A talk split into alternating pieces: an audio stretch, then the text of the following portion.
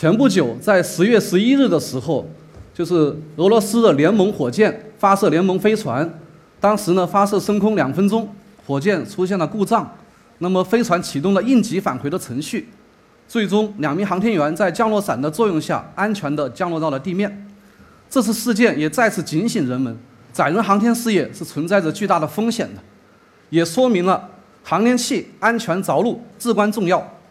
那么，怎么才能够保证航天器安全着陆呢？航天器返回，它和航天发射是正好相反。航天发射大家耳熟能详，一般是利用运载火箭，使得航天器获取足够的运行速度，例如超过七点九公里每秒的这第一宇宙速度，它就能进入环绕地球的轨道。而航天返回就是要使得航天器脱离原来的轨道，进入大气层，并且最终减速安全降落到地面。那么，航天器具有高速的飞行速度。光利用它自身的气动外形是不足够减速到呃安全的程度的，呃，所以说降落伞就是在我们航天器返回里面至关重要的一个部分，也是确保航天员生命安全最重要的环节之一。我们可能会问，航天器降落伞它有什么样的技术特点和难点？我们与呃人用的运动伞做个比较，一般人用运动伞它的作用重量就是人体的重量几十公斤。航天器降落伞作用的重量可能会达到几千公斤，甚至更重。人用伞的开伞速度呢是几十米每秒，而航天器降落伞开伞速度要达到几百米每秒，甚至几倍的声速。就运动伞它的这个伞翼的面积一般很少超过二十平方米，而我们航天器的降落伞动辄就要上百平米，甚至上千平米。就拿神舟飞船的主伞而言，是一顶一千二百平方米的降落伞，展开来的话就会覆盖三个篮球场这么大小。呃，我们要把它安全的包装到一个两百升容积的一个伞包里面。其实这个包伞难度就是不简单的，呃，因为可不能说是简单的这个用力把它塞进去，然后塞到伞包里面就万事大吉。因为包伞它最主要的是要确保有序。呃，飞船它的这个一千二百平方米的降落伞有九十六根五十米长的伞绳，和人用的这种运动伞相比，它只是几根或者十几根。那么这么多伞绳，这么长的伞绳是非常容易出现。缠绕现象的，如果控制不好的话，有可能导致降落伞开伞失败，甚至使得整个呃飞船最后坠毁。所以我们必须确保这个降落伞包伞的可靠。那么我们经过长期的摸索，呃，制定了非常详细的降落伞的包装工艺方案，包括从晾伞到整理、梳理伞绳、折叠伞衣、包括压力包装封包等等，有几十道工序。那么其中呢，为了确保伞绳不缠绕。最主要的，我们就是采用了一些专用的工具，比如输绳夹，在包伞过程中，使九十六根伞绳绝对不会互相互相的缠绕。另外，我们在伞绳和伞包连接的时候，是按照有序的一一段一段的把伞把这个伞绳和伞包连接固定，确保它开伞的过程中呢是有序的。在神舟飞船主伞研制的早期，当时我国的反馈式卫星，它的主伞是一百二十平方米。和飞船的这个一千两百平米正好差了一个数量级，呃，当时呢也曾经试图想引进国外的这个特大型降落伞的技术，但是对方提出来的这个转让费用是非常的高昂的，而且还对我们的使用呃提出了很多的限制。那么如果我们真的自己不能掌握这个特大型降落伞技术的话，必然对我国后续的载人航天的发展以及深空探测的发展产生了很多的掣肘。也有人可能会问，那我们以前降落伞也做了很多。比如反馈式卫星也有一百二十平米的，那作为一千两百平米，是不是比例放大，稍微修改一下就可以了？但是问题不是这么简单，因为对于特大型降落伞，它会产生很多的问题。比如一个比较难的问题呢，就是特大型降落伞在它拉直和充气的过程中，是非常的呃容易出现很大弧度的弯曲，我们把它形象的称为神翻现象。当神翻现象的时候，就是伞伞翼和伞包出来的过程中会剧烈的摩擦。就会对伞衣产生呃很强烈的灼伤。另外，就是在开伞充气的时候，特大型降落伞由于这个气流非常的不稳定，它是不对称的充气，就容易出现呃我们称为甩辫的现象，就类似于甩辫子一样，就会剧烈的摆动，甚至就导致上部伞翼和下部伞翼碰撞，这样的话就会使降落伞破坏。那么针对这个问题，其实国外也有文献都有介绍，但是具体怎么解决是没有任何说明的。我们的研制团队经过呃长长期的摸索，包括开展大量的仿真分析，通过进行呃多项的试验验证，最终针对这个神翻和甩辫的现象，我们主要就是采用了用玻璃带和这个铅钉伞两者结合的一个方式来解决这个问题。其实基本的思路也还是比较清晰，就是特大型降落伞在它拉直和充气的过程中，我们始终让它顶部受到一个约束力。比如它从伞包出来的时候，伞包和伞翼之间，我们通过玻璃带来控制它，不让它甩。那么它初始充气的时候，我们先开在它的伞顶上先开一个小伞，这个小伞充气了，就对它产生一个牵引力，这样的话它想甩也甩不起来。这个方式经过多次的空托试验的验证，证明是非常成功的，也保证了后续一系列载人飞行试验的圆满的成功。那么航天器降落伞它在开伞的时候，由于飞行的速度非常的高。呃，会产生很大的开伞动载。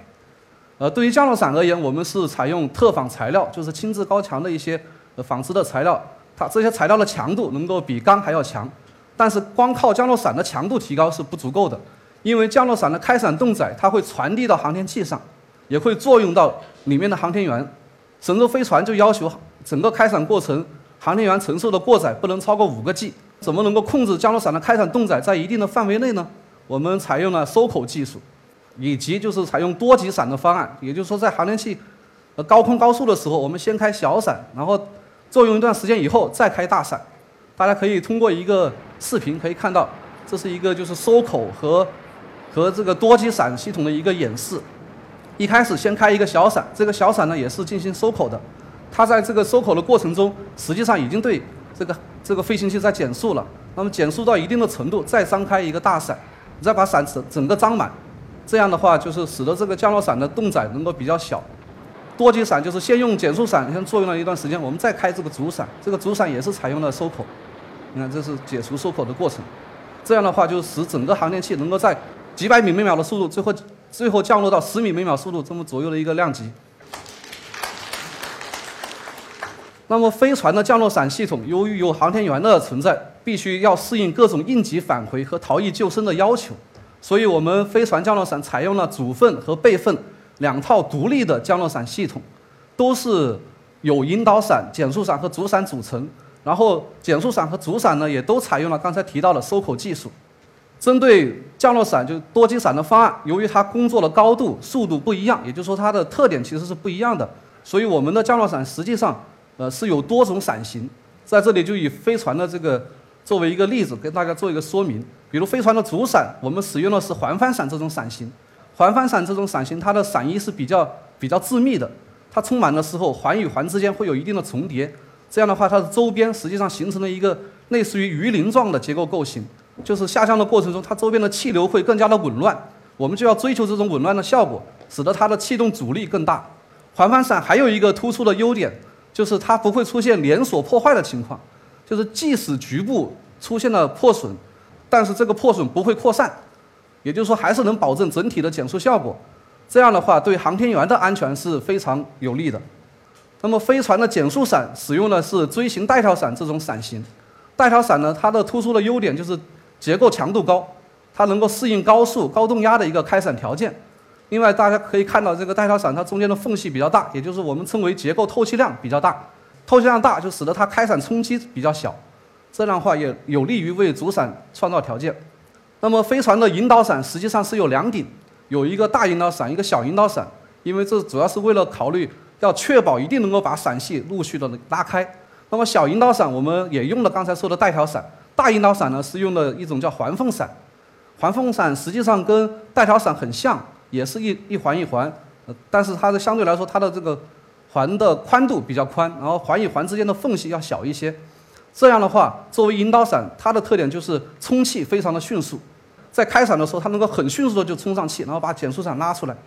主伞上面的千停伞，我们又用了一种叫导向面伞。导向面伞它的最主要的优点就是稳定性非常好。我们在风洞里面做吹风试验，可以很清晰的证明导向面伞它的摆动角度。是在三度以内，这样的话就作为就是主伞的千斤伞，就像刚才给大家提到了甩变的情况，它就能够起到很好的约束的效果。那么航天器降落伞还有一一个特点，就是它的工作程序是不可逆的，就是在空中一旦开伞，就要按照特定的程序，然后陆续的执行相应的动作。我们也可以直观的想象，不可能在天上，然后把伞开出去了，再实时的又收回来，然后重新再开，这是不可能的。正所谓开弓没有回头箭。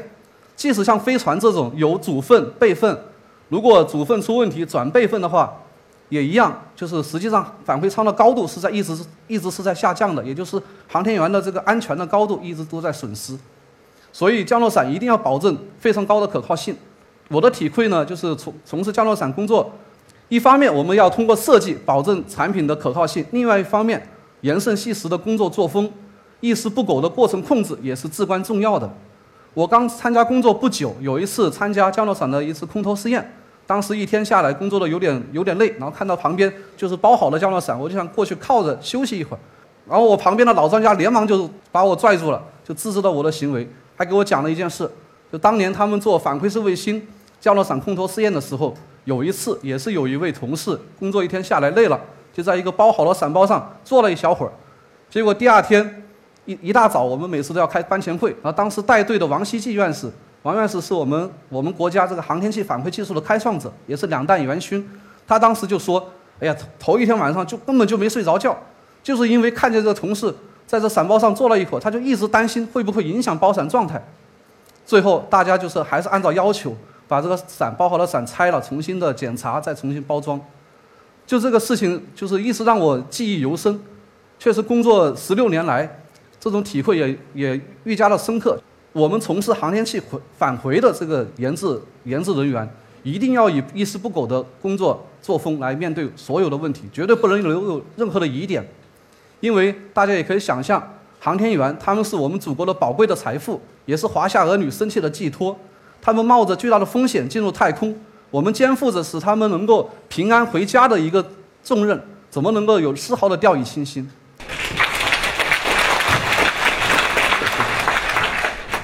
在二零零三年十月十六日，神舟五号飞船圆满成功，航天员杨利伟他是自主出舱，我国首次载人飞行。呃，获得了这个举世瞩目的成绩。后来，杨利伟来到我们研究所，他也现场要参观这个降落伞的生产的情况。当时他就由由衷的感叹，有这样的团队，心里面就踏实了。啊，从神舟六号开始，每一届的航天员在飞行试验之前，都要到我们所里面来看这个降落伞的生产的现场，看这个包装的过程。呃，就也就是要看一看伴随他们一块上天的这个这个降落伞。反正我们每次交流吧，就是就是研制人员真的更加深刻的体会到，使命光荣，但是责任也重大，确实必须得一丝不苟做好每一件工作。那么航天器降落伞还有一个特点，就是在，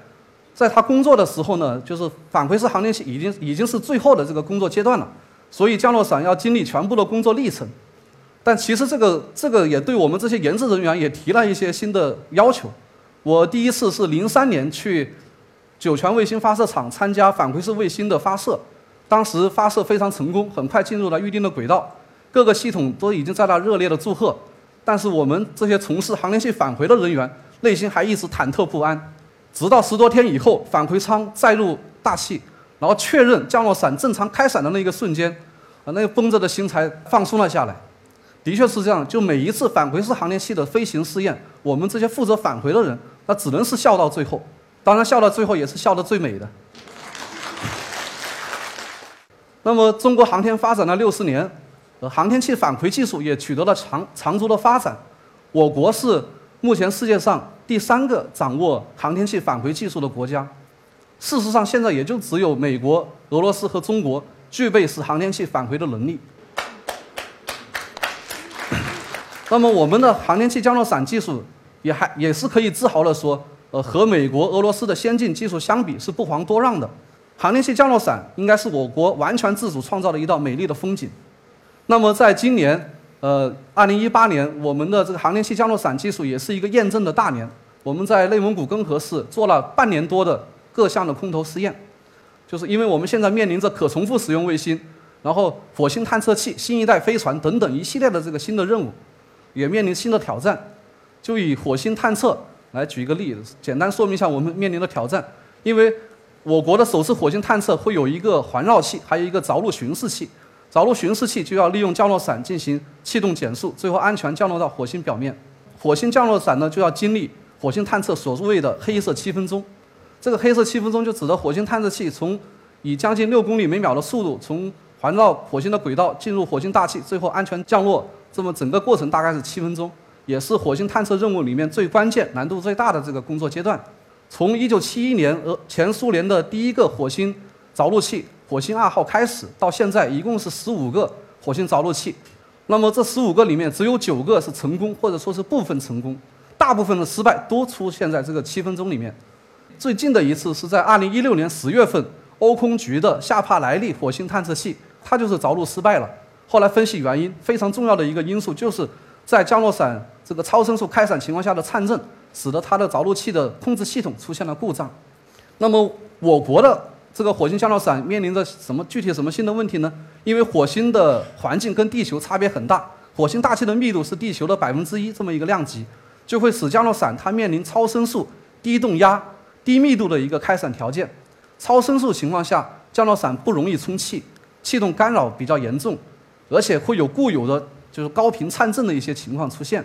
低动压的情况下呢，降落伞的稳定性是不容易保证的，就更加容易出现所说的神翻呀、甩变啊，包括一些呼吸现象都会出现。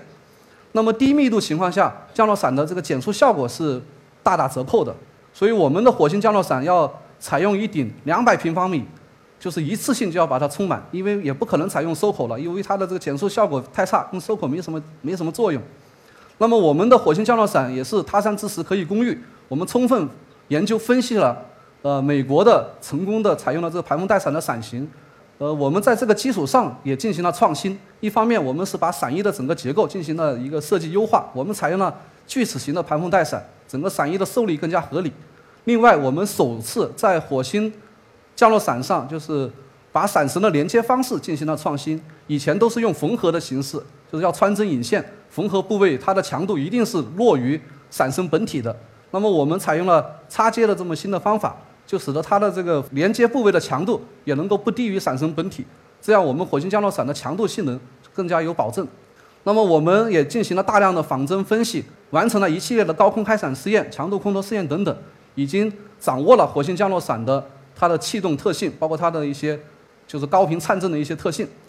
现在型号也进入了这样的研制阶段，我对我们的火星降落伞是充满了信心。就是现在中国航天正在向航天强国建设而努力。那么也对我们航天器返回技术、航天器降落伞技术提出了更多的要求。我们也需要不断的开拓创新、发展，让我们更深远的探索宇宙，让我们更安全的返回家园。谢谢大家的聆听。